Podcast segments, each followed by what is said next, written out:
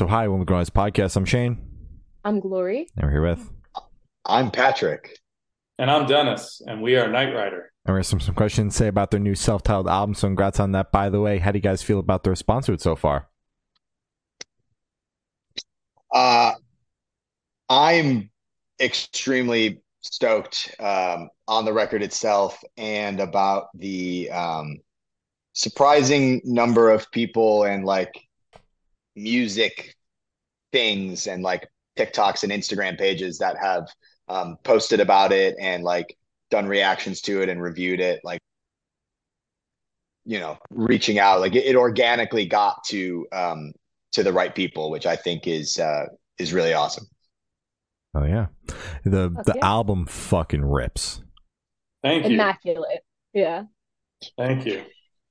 It's honestly like one of my like it's it might be my favorite thing that I have ever been um a part of, like a, of my favorite release that I've ever been a part of. Hell yeah. Yeah, well deserved for sure. It's Yeah. fucking awesome. I would agree. Hell yeah. I think it's the best songwriting we've ever done. I think, I mean, it's nice singing about things that um, are like more personal and emotional to me instead of like world revolution and then having half the fans interpret it incorrectly. Um, yeah, but, That- that's perfect. It it's I uh I that's so funny. it, it's been awesome to boy, the metal scene has changed a lot in the last eight years, hasn't it? yeah, yeah, isn't Sure that has. isn't that crazy? Um, it's Huh. been awesome to to see the project grow organically because, um, you know, we started out we talked about the the debut single, you know, and obviously new band, old project, rebranded kind of thing, and um, you know, now with the record, seeing all sorts of people pick it up, and it's like we went from like this tight knit like community that you guys had on the first single, and now it's like everybody is talking about this in their new music Friday roundups, and that's fucking Can't awesome. get away from it. Yeah. yeah i i think that it uh something that i've been um something that i've been kind of processing in my head and something that i've brought up to the guys on like a most recent call was that when this first started yeah we did have it in mind that this was going to be a rebranded affiance and that it was affiance 2.0 and and i think that slowly uh and and like surely now it is its own thing. It has, I think, completely successfully been separated from being Affiance 2.0. Um, I don't see it like that anymore at all. I see this as a completely different project that was spearheaded by Dennis and our producer Danny. And when it came time for them to choose what musicians they were going to bring in to help them with this project, it was a no brainer to go to myself, Dominic, and Brett. Um, but in that process, I know that it could be seen as, oh, this is just Affiance, but it has taken on such a different life and such a different, uh, like its own entity. And I, I, I, I like the separation. Uh, Yeah. I, I really do. And it's even it's even taken on that um that separation as the album has kind of progressed and, and the rollout has happened because I feel like in the interview you guys did kind of talk about how it was like Affiance 2.0 because we were just on the debut single and now you're here saying that like this is its own separate entity like Affiance is one thing and this is something totally different so it's been cool to to see it all kind of unravel in real time Yeah, it's been like a, a process for us too, like to navigate. You know, we've we toured together for eight years. We lived in a van. We we operated one way for a very long time, and and it took a while for us to get used to this new way of operating. Which, you know, one way is uh, to look at it is we've never played a show yet. mm-hmm. You know, we released a full length album, spending money on. I'm I'm basically a label owner at this point, like doing everything I, I have learned over the years to properly release an album independently. Mhm. But like we we still haven't played a show. I mean, we got a show next month, but like it's it's it's just wild to think of of the way we're going about it. And it's exciting too, because the way I see it is let's let's build demand instead of go play for 15 people in the basement of a bar. Mm-hmm. You know, Right, mm-hmm. because when Aff- Affiance when Affiance was doing that, I mean, it was almost like the opposite. Like the way that you got people to listen to your music was to play as many fucking shows as you could in as many shitty towns as you could, in as many shitty venues as you could, and headline, Yeah. headline, headline, headline, headline. If you can get a support spot, cool. But headline, headline, headline, headline, and it has become almost the opposite in this day of content creation and this day of streaming. It's almost like we we branded this band and we were able to start putting out cool content and find the avenues to get people to you know listen to the music.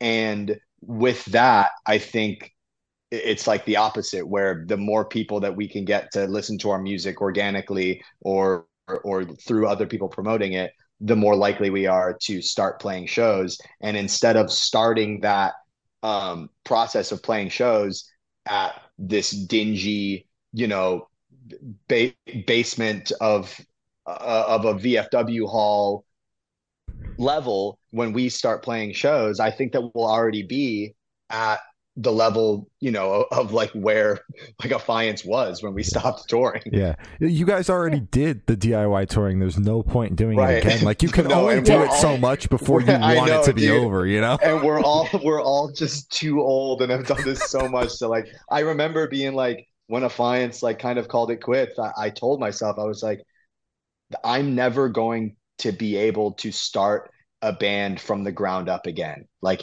it's not going to be something that I'm going to be able to do. I'm not I'm not going to be able to put in the blood, sweat, and tears that I put into trying to get Affiance to make it into like another band. And and I said like I would only join a band if they were already established and all this stuff. And like I got the Ice Nine gig and that's cool. I like kept to my word there. But the Night Rider stuff has been like not a walk in the park, not a cakewalk or anything like that, but it definitely has been a much less stressful process and knowing knowing that the the, the do it yourself like grinding of like physically grinding in a van for 8 years is maybe um you know maybe behind us a little bit and that when we actually start to to play some gigs it won't have to be like that. It's it's just my back it, it, my back thanks me for that Your your back can't take sitting in a van all year. I year. just can't do it anymore, man. I'm just too old. dude, I, I like just just yeah, my entire body. You you can't do it either. No, no, no, Dennis Dennis even used to sleep Dennis used to sleep in the in the front captain's chair of our van with his feet up on the dashboard and reclined back as much as possible with like his back backpack on his stomach just like sleep apnea to the max like like choking himself to life because he couldn't like breathe properly. And then when we would have to get out of the van we'd have to like open the door and not like get his blankets and his pillow and his hair stuck in the door when we closed it again. And it was just like that that time of touring was just not good for any of us physically You guys all only- sustained physical thing- injuries from that. like it's over now. Yeah, the only thing that we were uh, that I felt like we did well in that era was um, we were on bus schedule, even though we were in a van most of Yeah. the time. We drove at night. We were in the next city in the morning. That gave us the personal time necessary to not lose your mind. You know, whether it was going to the gym or going to a coffee shop, go be a Yeah. tourist, whatever. Um, there's you know, nothing that i hate more than driving during the day now like Oh, it's terrible. uh, uh, and Affiance taught me that and now that i'm like on bus schedule all the time i'm so thankful that we did that for most of our career where it was drive at night get to the venue the driver sleeps a little bit and then like you have the whole day to just fucking do whatever you want I can't I can't understand how bands drive during the day. Like you're spending half of your day driving every day. I Yeah. I've Oh, got a band that's out on the road right now because I, I I manage bands. That's like my my day job. There and Oh, they nice. they do the day driving. must be thing. nice shane Yeah, it's really fucking sick. I love it. Um, they're they're out doing the the day driving thing, and I just don't fucking. I'd wanna I'd wanna kill myself for lack of a better word because Yeah. like you're you're going to these new fucking cities every day, and, and they're just going to the fucking venue. They don't get to explore it all. Yeah. Like by the time they they There's get there for loading. Mm. Yeah.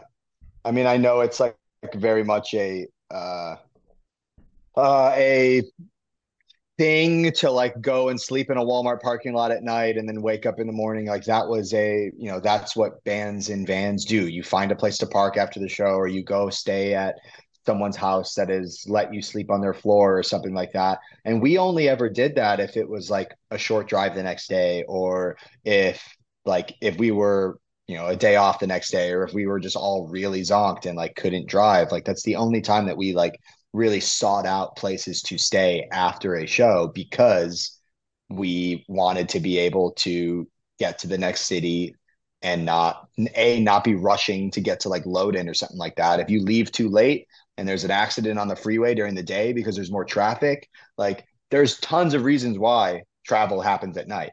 And Mhm. you know, the, a lot of bands, I guess, they might not think about that or they're you know they're okay with just driving to a venue spending 10 hours there and then think- sleeping in a walmart parking lot I think a big contributor to that is a lot of bands, especially younger bands, when they're the first couple of years on the road, they're partying, so they can't True. drive. And True. You're- we've never been a right. huge. We've never been a huge like yeah we we drink you know whatever, but we never got fucked up. You know, and if, Yeah. if somebody did get fucked up, they weren't driving that night. they weren't the driver yeah Yeah. Yeah. Yeah. yeah you're you're So- right I, I i didn't take into account that like the few times that you're you know not the few times but the many times that we did stay the night somewhere or like you you would plan like oh there's an after party somewhere we should stay here tonight or who's ever driving you go to bed early and then our bus call is going to be you know five in the morning or something or oh sirens and sailors is going to park in this parking lot we're going to go and park next to them and have like a, a grill out for the night or something like that like it was a it was always a plan to like do social things Mhm. um but you're right we never were like you know there wasn't any time where any of us were just like focused on getting fucked up every night and we had to sleep sleep off of sleep off being drunk in order to drive the next morning or anything like that Yeah. Right. Makes sense. All right. Enough about it. don't drink and drive don't, Kids. don't drink and drive. That's wrong. Yeah. It's Good against the deal. law. good Oh. We don't condone that So- here. Mm-mm. Uh, So, is there any meaning behind the album title or cover art? uh, Um, well the album titles it's a it's our name Subtitled. Yeah. yeah. so, so why why did we go with subtitle? So why that? Yeah. Uh, it's self-titled. It's self-titled just to, you know, basically establish who we are and what we're doing. So, I mean, the the band name could be an album title, so it makes sense for it to be self-titled. It's our first release. We're just basically like explaining what we are, you know. And the the album art's just retro, you know. It it literally looks like it's from 1983. Um, in my head, I'm basically just 40 years behind, right? So it's 2023, but it's 1980 Knight Rider. Ah, 40 years God. Yeah, no, let's not talk anymore about that. That's crazy. I wish I remembered the ages I kept progressing the last time. I think I think I'm like 136 now. You must be. Yeah. Damn. You're getting Um, up there. I would like yeah, to. I would like to say that I. It was also. I voted to have the first track on the record also be called Night Rider. I was outvoted, but I thought that Night Rider by Night Rider on the album Night Rider was for sure the way to go. It's okay. I'm a- not bitter. It's fine. no, that's How totally not not why you're bringing it up vote? right now. Yeah. I'm here to talk about that and that only, actually. Fuck the other question. Dennis, why why be did you say no? To be fair, I was on the fence, but ultimately why I went with Ruminate was because, like I said, we had already established who we are, what we're doing, what we're about. So here I wanted to say, hey, this is the part where you get in your car and you fucking ruminate. Ah, okay. I all right. I understand. I It's get it it kicks off the whole album. Like you, you- the the like I if there was a music video for every song, this one would be somebody frustrated, flustered, upset, and needs to get some air outside, and then they just beeline it to their car. They get in and they peel out and they start a drive. Mhm. Hmm. Gotcha. And if you Yeah. self-title a song on your self-title record too, are you like even further putting a stamp on it that like no this is what we sound like on the record that this is what we're supposed to sound like you know like Oh, it, yeah, it starts no, to spiral That's that's a good point. I didn't even think about that because like ruminate is definitely not the average on the album. Mhm. So no, that's a that's a good good uh reinforcement of the decision to stick with ruminate. yeah i'm gonna have to vote on with the rest of the band on this one patrick What the hell? Patrick, you got my vote. It's okay. man. Thank I- I- you. We're Um, split. I We're just, like- split. We're split. We're an accurate uh, representation of our country. I just think. yeah. Let's go to war. great social commentary on that one dennis Yeah, Yeah. thanks, I'm Dennis. sorry. I'm sorry. I forgot. I'm the singer of Night Rider. I talk less. Yeah. Uh, you talk less about politics now. I'm You talk- mysterious. You talk about your feelings. Yeah, I'm hurting Exactly. inside. I am a sad boy. I'm angsty. Um, so can you guys tell us a little bit about your writing process for the record Uh, yeah, it um, is totally different than in the past. Um, basically, so in the beginning, it was a combination of me and Patrick, um, like coming up with shells of songs with either the assistance of Ricky, respectively, with Patrick. It was kind of it was cool because Patrick and Ricky are together all the time, so they would just like toy around, and then Danny and I were together all the time, so we would toy around. So the beginning process was like just a handful of songs uh, from each of us coming together so that we can kind of figure out what the hell we're doing. And um, weirdly enough, the first couple songs on my end were actually ended up becoming Affiance songs, like Lost and Forgotten and The Line. That was back when we didn't know that this was going to be something entirely different. And, um, you know, I wanted to start a synthwave project like four years ago called Tech Noir. And I started showing the guys what I was working on, and they were like, Whoa, this is sick. Well, Patrick was the first one. I came up to Buffalo to work on what would become Fearmonger. And he was like, Uh, can we just like merge the two? And uh, I was like, Ah, fuck it. um, and then so and now we're here. But um patrick was working on what would become collar a long time ago as well as nemesis um and then you know once we had like five or six songs actually it was like seven or eight if you include the line and lost and forgotten we were like all right we should probably change our name. And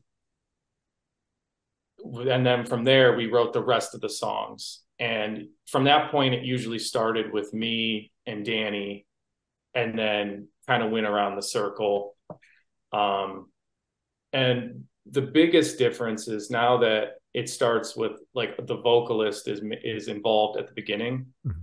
the songs allow me to actually be vocal centric instead of like protest the hero or something like we used to be where we're i'm just singing notes over a bunch of other guitar notes Yeah. and drum parts um leading to songs that are way more catchy and accessible to people and you know it only took like forever to figure that out but It only took Oh. us um one, two, three. It only took us four four releases uh, and a bunch of cover songs to realize that um, our writing process was a little fucked up.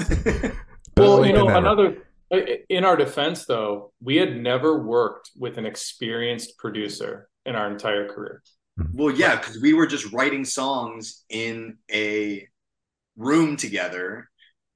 We didn't. We never did remote writing or or writing from different places. We would lock ourselves in a practice space with amplifiers and live drums and write records. So of course Dennis would be singing at the top of his lungs because he was writing over uh, a concert basically. Like there was no way to to isolate any of these parts or we just we didn't have the technology at the time like none of us were savvy and we were just doing garage band practices and writing riffs and having dennis sing over them rather than you know writing just like a bass line and having dennis sing over that and then base what we do around him. Like it was so uh It's it's my fault too, though, because as a as a metal fan, who the fuck was that? Um, as a as a metal fan, I wanted the interesting. I wanted the solos. I wanted the interesting riffs. I, I loved As Lay Dying. I loved August Burns Red. And I was like, oh, I can sing over this. We could be unique because we're the only band singing over it. Well, in hindsight, I realized why no one else was. It makes for a mess.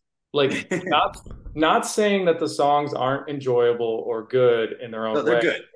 Good song. but but it's a lot. You have to be in the mood to be like, all right, I want to be slapped in the face by, you know, Iron Maiden vocals, freaking, you know, traditional metalcore riffs, breakdowns, drums are going nuts. I, I only do the, I only listen to this when I work out.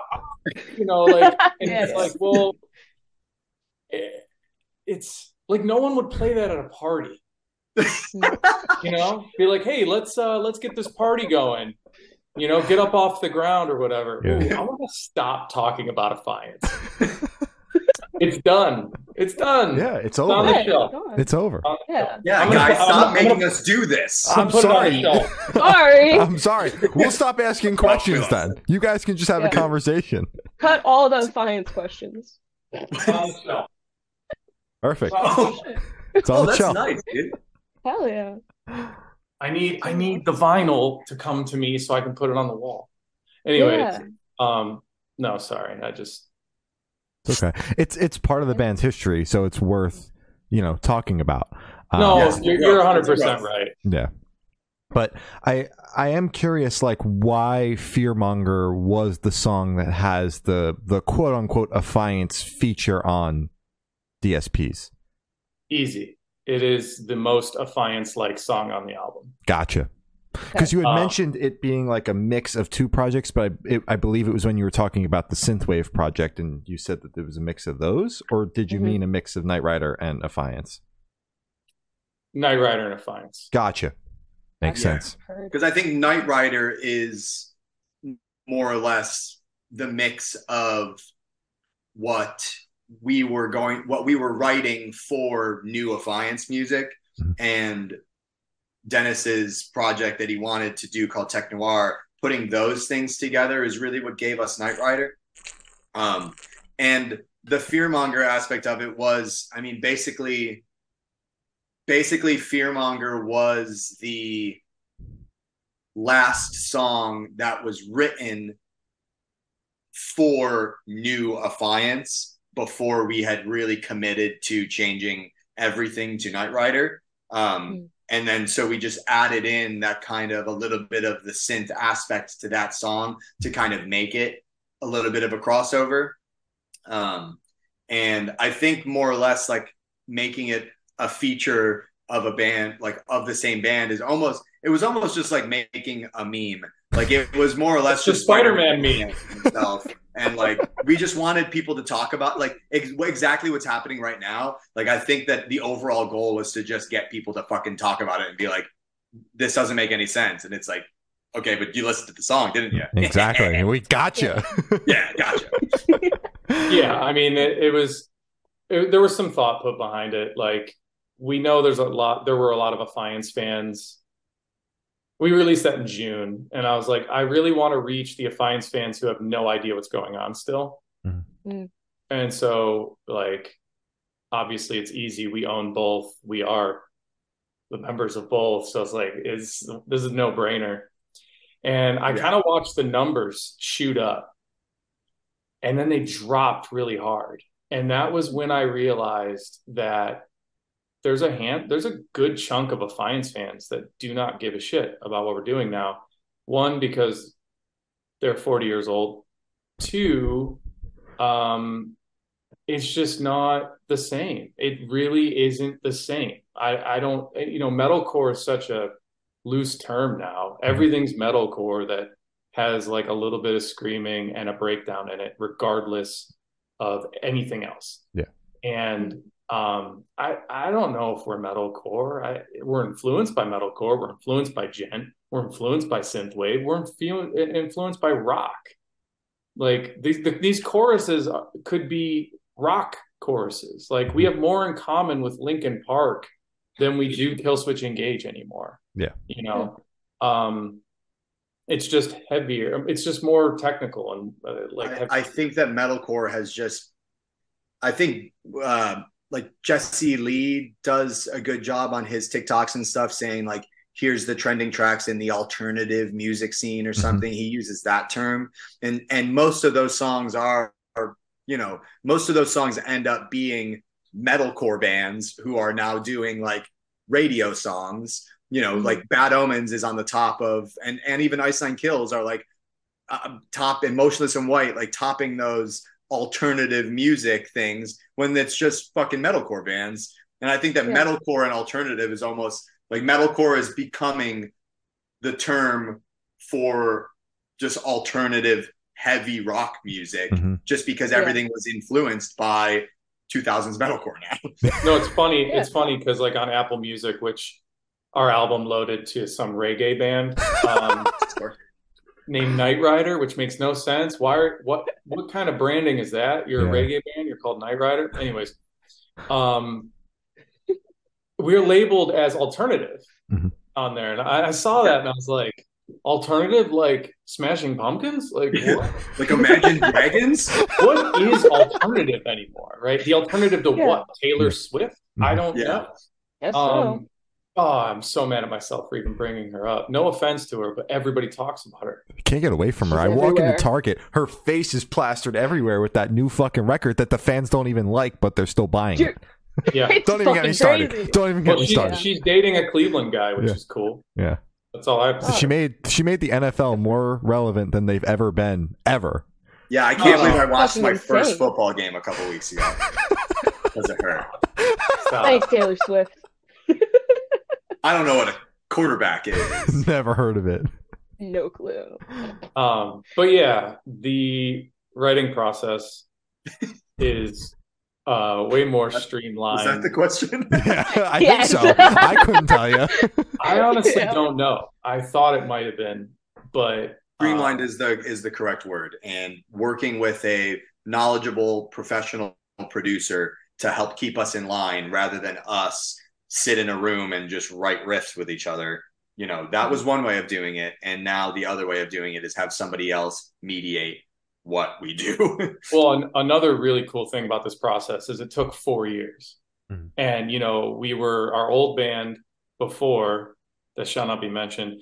And and now we're Night Rider. And um in those four years, Danny, our producer, like grew with us and we grew together. And now it's like he's he's our fifth member, you know, like he's a part of this. And I can't imagine like I, I can imagine including somebody in the process, but like leaving him and going somewhere else, it's like changing what we are almost, you know? yeah. If we Um, went to a bigger producer or something like that, Danny would have to come with us. Like, Yeah.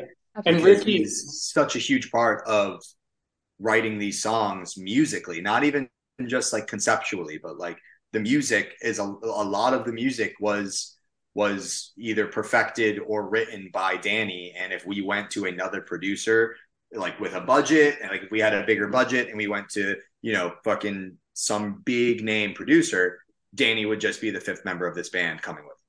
and I'd have to sell my house. But um yeah, and, and Ricky's involvement early on was huge too, because it taught me how to write better vocals. Mhm. And it taught Danny how to um write better choruses. And and Yeah, and those two still those two have never met. Like Danny and Ricky have never been in the they same room. need to which is crazy because if you had Oh. if you had the four of us, Danny and Ricky, in a studio together for a week, I bet you we could we could change we could change world? lives. The world. You could change Yeah. alternative music. We could change alternative music. Oh my god. Fuck yeah. So why hasn't that happened yet? Why have you guys not all gotten in a room Well, together? Because me and Ricky are on tour eight months out of the year. Nah, don't let that stop you. Damn. Okay. Um, so what song off this album took longest to write, and which one is each of your own personal favorite? You Um, could take longest to write because I think the songs that I wrote happened very quickly from my process to like Dan, like either me, Ricky, then Danny or whatever. Like that process for the ones that I wrote went pretty quickly. Um, so I think you you would know more about how long some of those other songs took. Yeah. Um, well, first on that note, I think I think it's actually quicker to go through a line of people uh, because you get stuck in your own head about something you're working on entirely by yourself. Um, so the two songs that took the longest for me uh, were Eyes of Luna and Cold War. I actually hated those songs at one point because I was so frustrated. And I was like, something's wrong, something's wrong.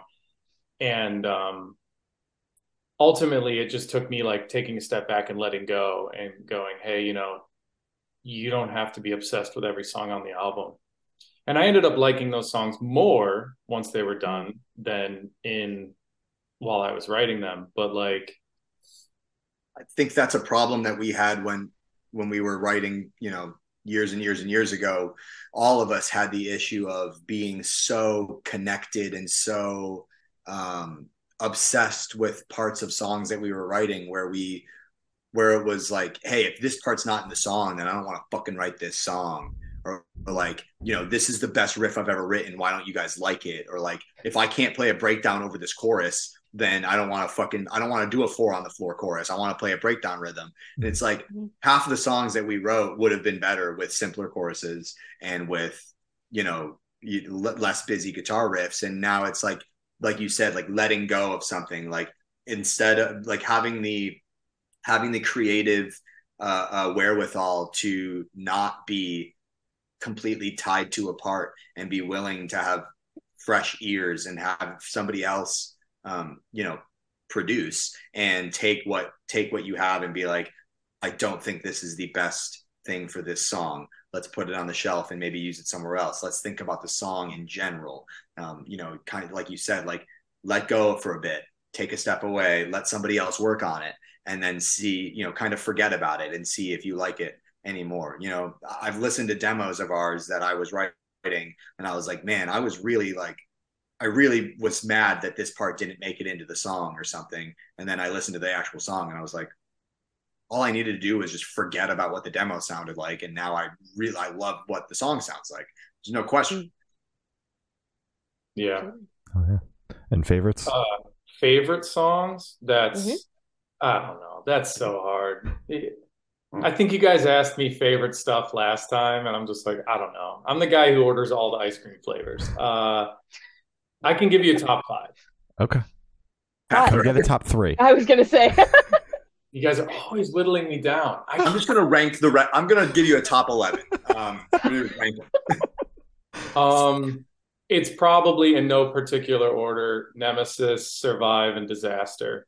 All right. But the song that I'm most proud of doing, or like pushed me out of my comfort zone and and I really like how it came out and and I'm happy I did it was Portals because that's the poppiest thing we've ever done and I sound good in it and it made me realize like that and running up that the running up that hill cover made me realize like oh I can I can 100% step outside of metalcore and and do some different stuff and you know, it's definitely going to influence the next record too.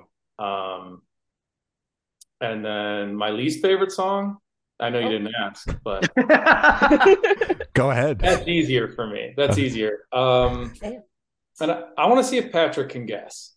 What's my least favorite song on the album? Uh, well, Fearmonger. Yeah. Yeah. Because because it's the closest to the band that shall not be named. Gotcha. Yeah, I'm I'm bored with it. Mm-hmm. I, I don't. I'm not saying it's not a good song. It's it's a good song, and I do still enjoy it. He's just saying you could tell that I wrote it and he doesn't like it. no, oh. I literally came to Buffalo and, and wrote a lot of it with you. I, he liked it so much he came to Buffalo. I know, just to shit on it later. no, it, it, it it has it has some really cool parts. I think that's what it is. It's like the song has really parts. cool parts, mm-hmm. but as a song, it's my least favorite. Gotcha. Gotcha. Um, I think right now I've been listening to the record basically like every day, um, just because I am just a huge fan of it. Like uh, I love this record, and I'm really proud of it. And I think that other people, I think more people need to hear it because not not because I want it. Like I'm not looking at this from a I want Night Rider to blow up for personal reasons. I just think that if more people don't listen to this, they're missing out. Like it's just something where I just want people to experience this record because it I just think it's so fucking good. Um, but my favorites so far after listening to it multiple multiple times is um, Collar, Survive, and Rear View um, have jumped to to the top. Um, I love those songs. I think my least favorite song, um, pro- I, I would say probably Ruminate, just because it is just like it's the it's like the shortest song. It's the simplest song. Uh, it has some cool parts in it. Um, it's a good. I think it's a good tone setter for the record. Um, but song as a as a whole, I think it's maybe the the weakest song, but it but it serves its purpose. I would agree with that, except the intro to Ruminate just gets me go. I'm just like, oh god, we started this album out perfect. Like yeah.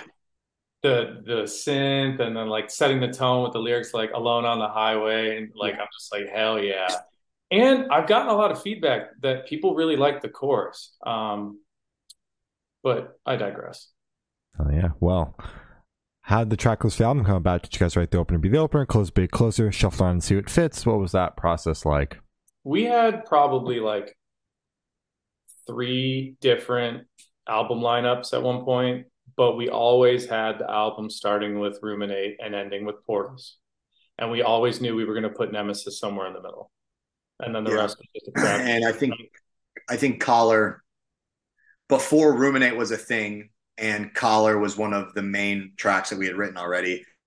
My I think my approach to writing Collar was to have it be the opening track. Um, not mad that it's not. I, I like the flow from ruminate into collar. I think it kind of again serves the purpose of setting the tone and then kind of bringing you into like a second first track almost. Um, but yeah, I think that we've always been as songwriters and as album writers uh, always been a first song last song type of group where we've always known what we wanted the first song and the last song to be. We always wrote those songs specifically to be the first and the last songs. And uh, I think that for some reason we just always thought that it was very important to have um, a, a, a very specific sounding first and last song. Oh yeah, that's that's very true. Yeah. Yeah. Uh, so, would you guys be able to tell us where your headspace is at while you're creating this record? man, uh, four years. So yeah, I mean, yeah. and I've I been mean, a lot it, of places. Yeah, and it, and it because it kind of started with us reconnecting. Um, mm-hmm. There was a bit of excitement at the beginning of writing these tracks of you know just being back with your boys like connect like getting on phone calls in in 2020 and sharing sharing projects and sharing folders and Dropboxing stuff and you know uh, realizing that we were all too good together to not be writing songs together um, you know so there it, it kind of started off as this excitement kind of thing and then you know once i think it started getting into the lyrical and vocal process um, Dennis could probably take where he was at. Because I, I don't think any of us really had a specific mindset or mental state when we were writing, say, the instrumentals to these songs or anything. Like I could tell you that Collar, you know, I I you know was drinking gin and tonics when I was writing Collar. If that shows you anything, you know, little little creative buzz going on in there. Mm-hmm. I remember mm-hmm. that. that's where my headspace was when I wrote the demo of Collar. But like Dennis's headspace for writing like vocals and lyrical stuff is probably way different than that. yeah, I um so like Collar is a good example. Patrick actually wrote the bulk of the lyrics for that song and handed it off to me. He's like, "What do you think? This is all just kind of a guide. You know, these these are melodic ideas that me and Ricky came up with." Um, and I was like, I love it. And what I love most about it, it, it took me out of my comfort zone and it forced me to think of it differently. So I took it, I changed some things, I added some things, and I made the song my own. And it inspired me. And like the working title was Collar. He, he never had any meaning about it. It didn't matter. And it meant a lot to me because I was like, holy shit, like this collar that's holding me back or anyone back like what what what is our collar you know and it's all about just like how the past you know being stuck in the past trying to go back and change things or, or wishing you could or regretting what you did um, keeps us from being present and and moving forward. And that's what the whole song's about you know? And um you know like survive is about fight or flight mode like being constantly stuck in fight or flight mode and how um our anxiety ridden society is leading so many people to hurt the people that they love unintentionally because they're not emotionally available. They're in they're in survival mode and so the imagery is of a car crash you know like how you can't control the conditions of the road and um you know or like Nemesis is the lyrical inspiration for the entire project, which is I am the Nemesis. I never wanted, I never meant to see myself in the mirror.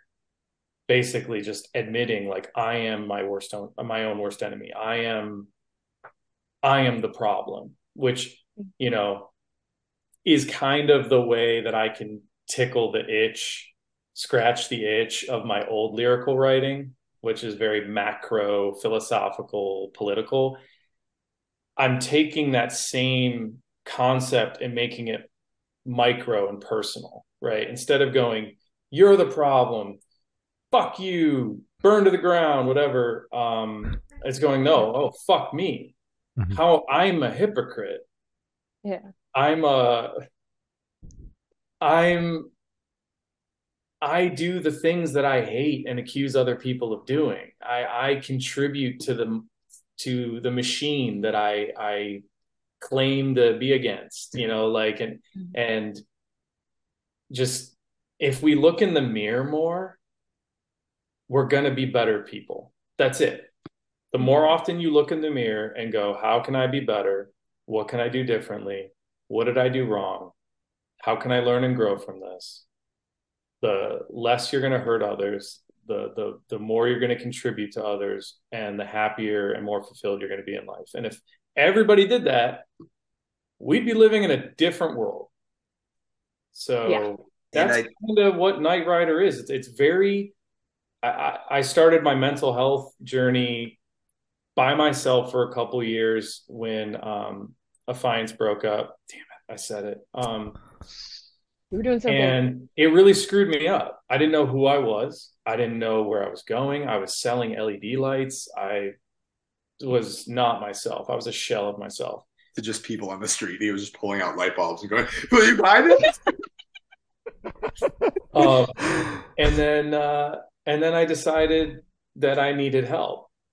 I couldn't do it by myself. I was unpacking all this stuff. I was learning about psychology pretty hardcore. Like I I love it. And but you can't unpack your own stuff by yourself entirely. You just got all these open boxes in a room and you're looking at all the clutter and you don't know how to file these memories, these traumas, these these uh, tendencies you have. So I got a therapist a couple years ago, and and honestly, a huge inspiration for this album is mental health and like survive is about fight or flight, and um, what else?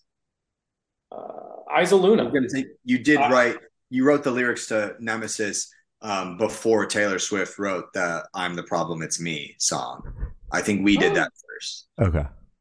I'm not sure, but I'll take your word for it. Um, Eyes, Eyes of Luna sounds like you're singing to a partner that you don't want to leave, or you know you're trying to reason with. But the truth is, the and and, and it is inspired by those feelings, hundred percent. But it's actually a conversation you're having with yourself. Like there's a thing in in psychology called internal family systems IFS where you identify parts of you like there's the wounded child there's the firefighter there's the manager and it's like trying to communicate to these different protective parts of yourself that have developed from from a very early age for survival like because we haven't evolved that much like our bodies are still wired to think that lions are going to eat us but really you're just trying to not get fired and please your boss so you can get a raise Yeah. or Mhm. or you know not have your partner think that there's better options out there because the world is everyone's oyster and nobody's happy and nobody knows what they want. Like Mhm. there's all these stressors in our society that don't need to be there. We make everything harder than they need to be. We don't just appreciate what we have or how we show up in a day. And um yeah, the whole album is about that and how you just need to fucking stop, take a deep breath, get in your car, drive until you you, you feel a little better, you know, like and, and think and process, step away. That's that's Night Rider. Yeah. I am a Night Rider. I wrote almost all the lyrics in my car driving around Metro Cleveland between the hours of 10 and 4 a.m. I love it. Hell Oh yeah. yeah, appreciate that. Uh, you know, really getting into it. Mhm. It's the matcha. It's it's hitting me. Fucking love matcha. Patrick came in hot. He's like, "Hey, how's everybody doing? I'm Patty G. Woo!" And I'm all like, the sad part is, is I've been awake since 8:45. yeah, so have I. But thanks to uh, long COVID, my brain doesn't work the first third of the day. So, Need that matcha to to really get it going. oh, it's Yeah. anti-inflammatory as well. Love Yeah. that. yum. Healthy for you. Plus, it's Um, a cool color. It's Fucking love green. matcha. See that, guys? For people listening to the audio, he's showing us yeah, his green should matcha. see this green. Ooh. Cool color. No, that's pretty cool. This is good. I'm 156. he keeps getting older as Let's the get you podcast goes on. It's the Um, matcha. so this question should be super, super quick off the top of your head. I want you to describe this album for new listeners in three words, no more, no less. Six words total, three words each. Introspective, hard hitting, smooth. Nice. Ooh, nice. Would that make you want to listen to an album? I don't know. I'm just gonna find synonyms for the same thing because I 100 percent agree with he said. What he said: No way. existential, ethereal, Nice. What the hell? I only half know what that word means. Um, wall of sound, which is three words, but We'll hyphen it. You, you're good. Yeah. Wall of sound. Because Oh, I thought that To ethereal was supposed to be the synonym for hard hitting. I was like, oh no, that's smooth. I get it now. yeah, There yeah, you yeah. There you go. and uh yeah danny's mix and master on this like i i'm just gonna say it we sound like we should be huge Yeah. there Mhm. are plenty of albums by bands far far more successful well just successful in general um that that they did the record they spend $90000 Mhm. you know, fifty thousand dollars, and it doesn't sound as good as this. And Where'd it's that money go? It's politics. It's music industry stuff. And the fact that I know this is just, I hate that I know it, you know. But like, it, I'm really proud of Danny and Yeah. his growth as a producer. And we're very lucky that we're friends with him and he's excited about this and wanted to do it with us because this Because album didn't cost us ninety thousand dollars. Exactly. Love Yeah. that. It, it did not. Yeah. It- Dennis doesn't have to sell his house to, to pay right. for the He record. actually just like bought a house Yeah. instead. I just bought Yeah. it Hell like yeah. two months ago today. Two months ago today, I got the keys. Congratulations. Hell yeah. That reminds me, I got to pay my electric bill. Oh, fuck. Aw. So, are you able to touch on any particularly challenging or standout moments from the creation of this album, positive or negative? I think that for me personally, Patrick Galante, um, I was, I know I, I, I use Collar as an example for a lot of um, the answers to this question, but it's because it's the song that I had the biggest hand in writing. Um, and I think the initial reaction from the guys when, uh, when I sent them the demo that me and Ricky put together with um with some of the vocal melodies and with the lyrics that I wrote, like the whole package, sending that over to them and to have the reaction be as good as it was um and as supportive as it was to me as a songwriter uh that was a huge memory for me and like a good memory for me to really it really um just like strengthened my and gave me more confidence in in my songwriting knowing that my you know my creative partners were endorsing like my first step into like full songwriting Hell yeah. Dennis? Um, honestly, the whole process was positive.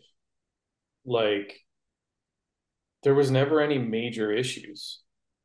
There weren't any fights. There weren't any major disagreements. It was, I mean, it took forever, but it was the smoothest writing process we've ever had. There weren't too many cooks in the kitchen at any one given time. Everybody had an opportunity to touch, you know, things and and and put in their two cents or contribute. And you know, sometimes people did, sometimes people didn't. Um, I would say the only negative thing was the I've been so busy with work and life that I'd have to go down and record at night and I'd be up, you know, I'd be down there till like four in the morning and then go to bed at like five because it's like 45 minutes south of where I live uh, in the Akron area. And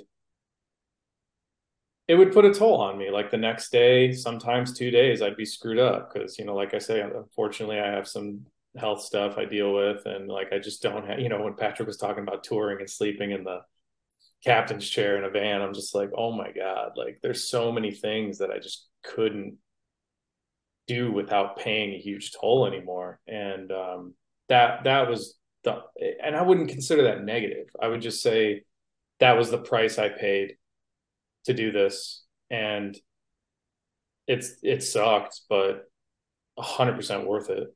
And I would do it again, just not for four years. Yeah. Hell yeah. Hell yeah. Um, well, for this last question, we're placing the full band in a horror movie. Who will die first and who will survive until the end? Honestly, Uh, that, that, that's kind of hard with us.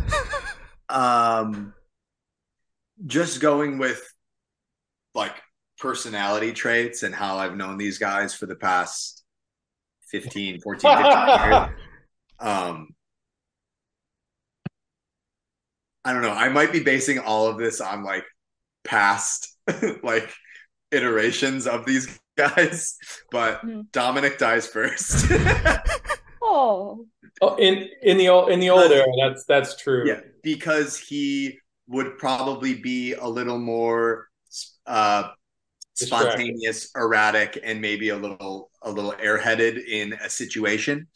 Um, Brett would be very careful and sheltered and, and and probably stay safe for a very long time um but might become too comfortable and then not expect the death to happen.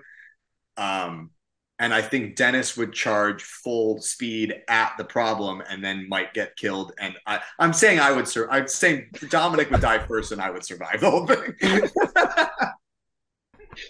So what makes you survive to the end? What what do you bring? What do you do? uh, I, I, I don't know, Dennis. Would you would you agree with any of that? I would agree with that seven years ago. I would agree with that assessment perfectly seven years ago.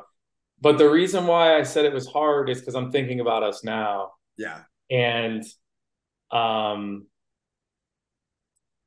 I don't know, like everybody's grown so much in the areas that they were weak, right? Right. Like, you know, we all have our weaknesses and strengths, and um we're all more balanced now, I guess. And I feel like we would all survive because we would have each other's backs and we wouldn't be like separated in this movie. And, and yeah. I, I guess not now now be seeing as we Or all we'd all die. Yeah, that or we all die because we refuse to to give the other person up. Yeah. Um, I I think that the you know we've all grown in our in our problem solving skills and in our patience and in our um,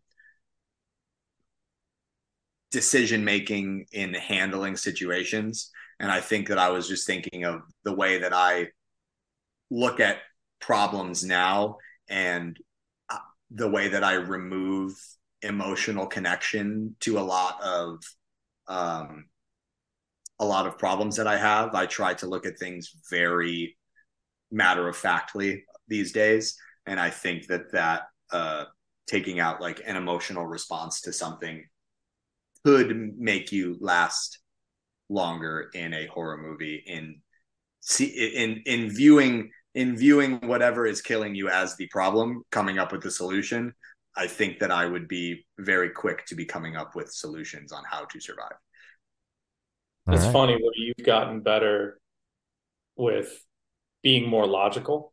Yeah. I've gotten better by becoming more more emotional. emotional yeah Like oh, I had to tap into my childhood version of me, which was super emo. yeah And uh, you know, there was a phase there where I was just like, I don't know, just so disconnected from that part of me.